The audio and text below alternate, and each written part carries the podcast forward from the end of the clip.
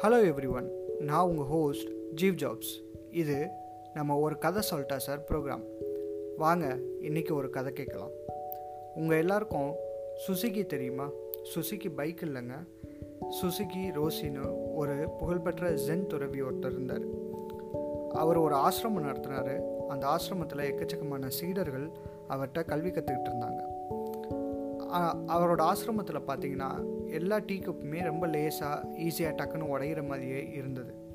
இதெல்லாம் பார்த்துட்டு இருந்த ஒரு சீடர் வந்துட்டு சரி குருக்கிட்ட கேட்கலாம். குருக்கிட்ட போய் சொல்கிறாரு குருவே ஏன் எல்லா கப்புமே ரொம்ப மோசமான நிலமையில இருக்குது ரொம்ப தின்னாக வச்சுருக்கீங்க. இது உடையிற மாதிரி இருக்கே அப்படின்னு கேட் கேட்குறாரு உடனே குரு கேட்குறாரு என்னப்பா மோசமான கப்பா? அப்படிலாம் எதுவும் இல்லையே. உடனே ஸ்ரீடர் சொல்கிறாரு இல்லை குருவே நான் இங்கே ஜாயின் பண்ணி ஒரு மாதம் ஆகுது. இந்த ஒரு மாதத்தில் நான் வந்துட்டு ஏழு கப்பை உடச்சிட்டேன்.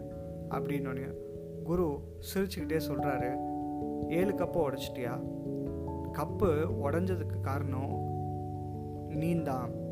நீ வந்துட்டு அதை கையாளுறதுக்கு பழகாமல் கப்பை உடச்சிட்டு நீ இப்போ கப்பு மேலே பழி போடுற அப்படின்னு சொல்கிறாரு உடனே அப்படியே சீடர் அதிர்ந்து போயிருக்காரு. திரும்பவும் தொடர்ந்து குரு சொல்கிறாரு நான் இருபது வருஷமாக இந்த கப்பை தான் யூஸ் பண்ணிட்டுருக்கேன் அப்படின்னு சொல்லி காமிக்கிறார்.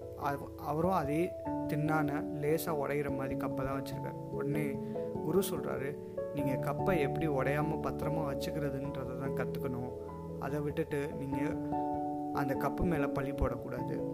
இதே மாதிரி தான் நம்ம வாழ்க்கையிலையும் ஏதாவது செயல் நடக்குதுன்னா உடனே அந்த செயல் மேலே பழி போடாமல் அந்த செயலுக்கு தகுந்தாப்புல நம்ம தான் மாறணும். நமக்காண்டி எதுவுமே மாறாது அப்படின்றத புரிஞ்சுக்கணும். நன்றி. வணக்கம். நம்ம சேனலை எல்லாரும் சப்ஸ்கிரைப் பண்ணுங்கள் இந்த மாதிரி கதை கேளுங்கள்